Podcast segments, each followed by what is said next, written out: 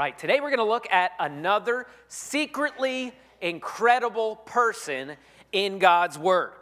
This is someone that was behind the scenes, not looking for credit. She didn't seek a title or a position. She's not a well known person. She doesn't get talked about a lot, but she was special. And we turn over in your Bibles in Acts chapter 9. And you should be able to find one if you didn't bring one with you or you're not using your phone. You can find one in your pew. It's a black book. One day I'll, I'll look up the page numbers and be able to tell you what page number it's on, just in case you're not familiar. But Acts chapter 9, verse 36 says, Now there was in Joppa a disciple named Tabitha, which translated means Dorcas. She was full of good works and acts of charity. In those days, she became ill and died. And when they had washed her, they laid her in an upper room, since Lydda was near Joppa. The disciples, hearing that Peter was there, sent two men to him, urging him, Please come to us without delay. Now, women are very important to the kingdom of God. The, they were integral to the early church. And in this passage, we see a woman who was a disciple of Christ whose name was Tabitha, but people called her Dorcas. If I was her, I would insist that they called me Tabitha, right? but she was important to this church in Joppa. She was a special lady. We don't know if she was a widow herself, but it looks as though she had, at the very least, a ministry to the widows there in Joppa. And the description the Bible gives of Tabitha is amazing. It says she was full of good works and acts of charity. Isn't that amazing? She was full of good works and acts of charity. Now, the Bible talks of some other people that were full of some stuff. There were some people that were full of bitterness and full of deceit, full of trouble, full of darkness, full of pride, full of violence full of injustice, full of depravity, full of wrath, and full of sadness. In a world full of all kinds of stuff, Tabitha was full of good works and acts of love. See, Dorcas may have had an ugly name, but she had a beautiful reputation. And what people said about her was amazing. Well, sadly, Tabitha got sick and she died. And the custom in that day was to wrap the bo- uh, wash the body, then wrap it, and then anoint it with burial spices. Now, the text only tells us that she uh, had her body washed, which is interesting because maybe that means these people that clearly loved Tabitha were still holding out hope that somehow something could happen. But they had heard Peter, one of the 12 disciples, was nearby. Now, obviously, this Peter was not the same Peter you know, that was, it is, but it's, you know what I'm saying. This isn't the, he's not the same person as he used to be. That's what I'm trying to say. He's not the one that's cutting off ears and denying Christ. No, this here is Peter that is preaching and people are getting saved 3,000 uh, people at Pentecost. And now he was preaching and healing with great boldness. And when Tabitha heard, uh, or not her, when Tabitha's friends heard that Peter was nearby, they ran to catch him and begged him to come. Isn't that crazy? This church has amazing faith here. Even in the face of death, they still didn't give up hope. Verse 39 says So Peter rose and went with them. And when he arrived, they took him to the upper room. All the widows stood beside him weeping, showing tunics and other garments that Dorcas made while she was with them. So Peter shows up. He goes to the room where Tabitha was laid. And the room's packed, and they're weeping, and they're so sad that their friend is gone. And they showed Peter all types of garments that she had made and given them. And they're holding these things up, right? They're like, hey, Tabitha made this for me. And I love it, and it means so much to me. How many of you have uh, maybe a blanket that someone made for you that was very important? I know Tori has gotten some from ladies in her dad's church that made them. And whenever you have that and you use it, you think about that person. It's just so special to you. Where they're going around and they're holding these things up and saying, She made this for us, she cared about us. Now, she was most likely a more affluent person who decided to not just give her money to the poor but also give her time and her talents. Now, she may have uh, owned a fabric business, we don't know, but what she did was she invested in their lives. I imagine she figured out the sizes of clothes they needed and the colors that they liked a blanket for a baby, a shawl for a cold night. Tabitha was full of good works and acts of love. She shared her life and invested in people. She was truly a Proverbs 31 woman. Proverbs 31 19 says, She puts her hands to the distaff, which was a tool to make cloth, and her hands hold the spindle. She opens her hands to the poor and reaches out her hands to the needy. She's not afraid of snow for her household, for all her household are clothed in scarlet. We see here Tabitha used her needle as a tool and her home as a workshop to bless people that needed to know that someone cared about them. And these needy people could most likely never offer anything back in return. But she leveraged her talents to help people in Jesus' name. Verse 40 goes on. It says, But Peter put them all outside, and he knelt down and he prayed. And turning to the body, he said, Tabitha, arise. And she opened her eyes. And when she saw Peter, she sat up. And he gave her his hand and she and raised her up. Then calling the saints and the widows, he presented her alive. And it became known throughout all Joppa, and many believed in the Lord. And he stayed in Joppa for many days with one Simon, a tanner. See, even Peter, the great disciple Peter, knew where his help came from. He looked at this situation where a woman had died and he knew that he couldn't do anything about it. So he got down on his knees and he prayed. We don't know if this was a long prayer or a short prayer, but by the time he was done, he knew just what to do. He said, Tabitha, get up. Can you imagine the boldness it would take to speak to a dead body and say, hey, arise, get up? Well, she opened her eyes and she sat up alive. Now, this wasn't a zombie situation, right, where she's like, Ugh. No, she was herself. She was back to who she was before she died. And she got up, and pre- uh, Peter brought her to all the saints and believers and widows, and he showed them what God had done. Now, other than Jesus, only two people had taken part in resurrecting someone in the New Testament. And that's Peter here with Tabitha and Paul with Eutychus who fell out the window. That's an awesome story. We'll get to that one day. But why did God choose? Have you ever thought about this? Why did God choose to show his power in this way? Why did he bring back Tabitha?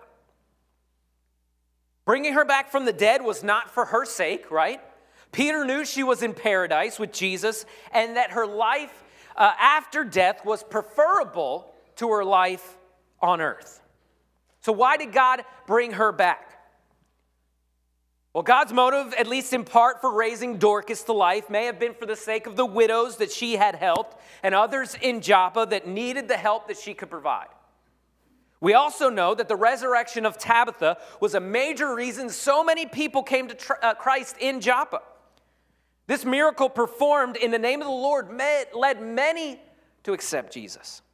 It says that it became known throughout all Joppa, and many believed in the Lord. A little side note here at the end of that verse that we just read, it said that Peter stayed in Joppa for a while. And I'm sure he was preaching and worshiping and discipling people along with this church. But it also says something interesting. It says that Peter stayed with Simon the tanner.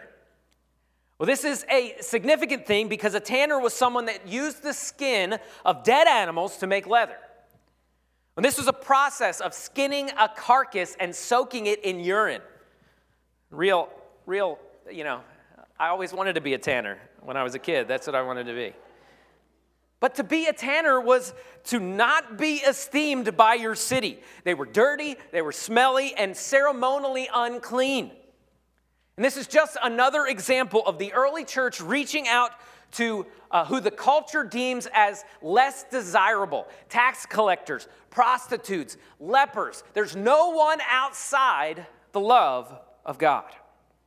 And Simon would later go on and play an important role in this church. Isn't God amazing? We see eight verses here about Tabitha and Peter and the city of Joppa.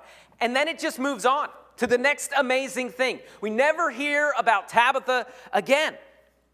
And if I were to guess, I would imagine that she kept living her life full of good works and acts of love, using her time and her talents and her treasures help the people around her and show them the love of Christ. See, she leveraged what she was good at to further the gospel, and a whole city felt what God was able to do through her. And you may be in the room today and you might say, Well, I'm not a great public speaker. I'm not ever going to get up and preach a message. Well, I'm not, you know, I don't have this ability. I can't sing or I can't play an instrument. This lady used her, her ability to be able to sew, to change a whole city for Christ. God has given you things that you can use. Maybe it's just time. Maybe it's just attention. Maybe it's doing things that other people don't like to do, but it really doesn't bother you that much.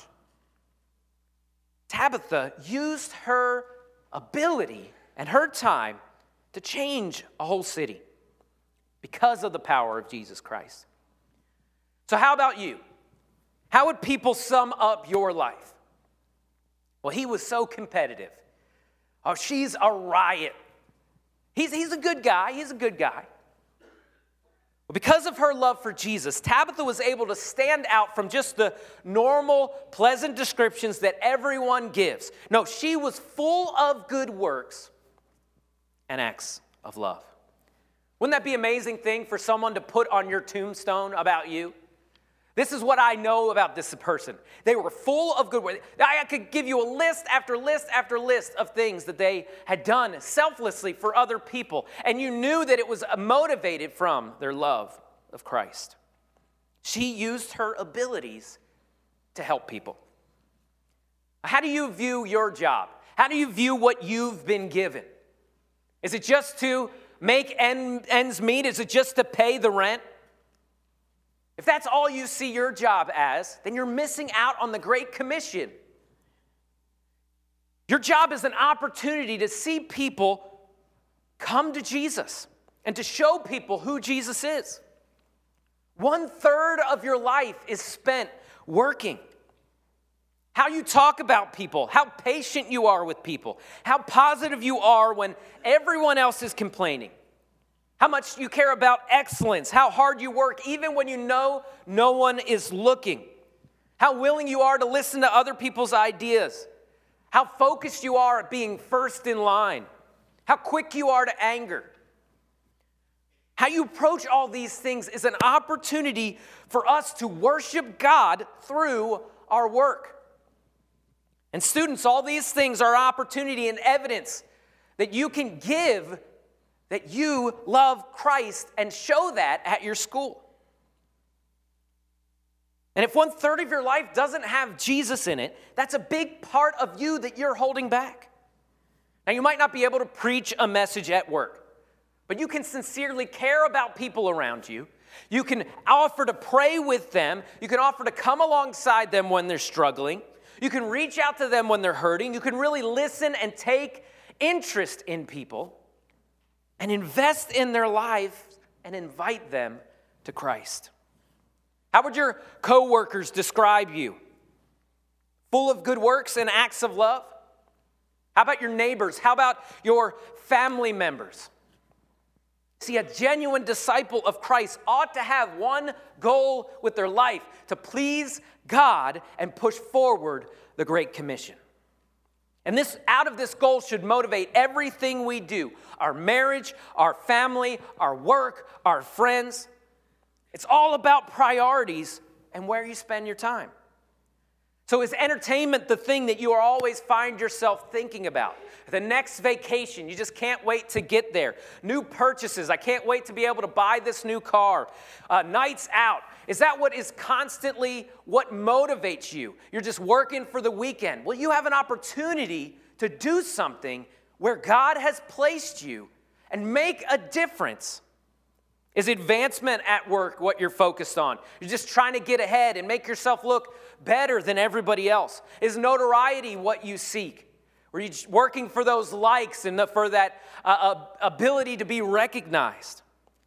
Or maybe it's the security and comfort of wealth that you're focused on. And no matter how many raises you get, it still feels like it's never enough and you've got to get more. Don't waste your life on these things. You were bought with a price and you are meant for so much more. Tabitha was a disciple of Christ who used her time to help others because she loved Jesus so much. And Jesus loves people.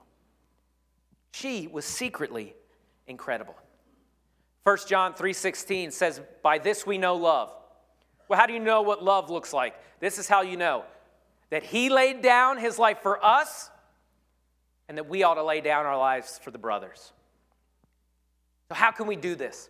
How can we start this project? How can we make a change this week? How can we focus on the needs of others today that, so that we might lay down our lives for others, just like Jesus laid down his life for us? Tabitha was full of good works and acts of love because she learned that from Jesus. Imagine the difference that we all could make if we would decide that we would fill our calendar up with eternal things instead of temporary things like comfort and entertainment and material things. What if we filled them with eternal things like good works and acts of love for others, not searching for the credit, not looking for anything in return, but just giving of ourselves we could do an amazing thing in this town if we would do that. So let's go do it. Let's make a difference. Let's give of ourselves. Too many of us, and I can be this way 100%. We put up barriers around ourselves because someone burned us in the past, or because we put ourselves out there and someone used us, we got stabbed in the back, and now we're defensive. But Christ didn't live that way. And he kept putting himself out there. But we have these excuses well, they never said thank you, or I don't even know if I made a difference. You leave all that up to God. And you put yourself out there over and over and over again. And you do things for other people, even if they don't give you anything in return. Why? Because Jesus laid down his life for us, and we must lay down our life for others. So let's go and let's make that change this week. Let's take a step forward in that direction. And maybe we won't be able to fill our life this week with good works and acts of love, but what if we did one more thing that we wouldn't have done? Eh, what if we did uh, one, uh, helped one more person? Andy Stanley says this, and when you think about all the things that need to be done in the world, you realize I can't do everything. And you can't help everybody. You can't adopt every kid in the world. You can't help every person that's poor. But he says this He says, Do for one what you wish you could do for everyone. Go out there and find one person this week that you can put yourself out there and act like Tabitha. Why? Because she acted like Jesus. Every head's bowed and every eye's closed. The band comes. This is a convicting thing for me. I can be a person that puts boundaries on my time. I can think about, you know, it's cold outside. I don't want to go out and do this thing, even though I know it would help this person. Oh man, I don't want to take this call. This person's going to talk my ear off.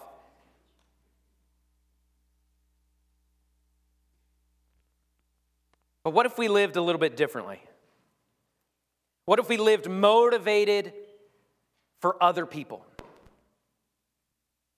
Not, not to please or, to get God to be happy with us or to, to work our way somehow into a, a higher level of Christianity. No, simply because Jesus loved us and Jesus loves people, so I'm going to love the people around me. It would be such an amazing thing to have that said of me. Phil was full of good works and acts of love. How do we get there? What steps do we need to start saying yes to that we've been saying no to? And we, we all understand you, you, all, you only have a capacity to do so much. So that means you might not do some other things to do the best things. every head's bowed and eyes closed, let's take some time and ask God where He would have us change. Because you can trust Him, He's never going to put too much uh, on you. If He tells you to do something, you can lean on Him and you'll be able to accomplish that. Let's ask God that today.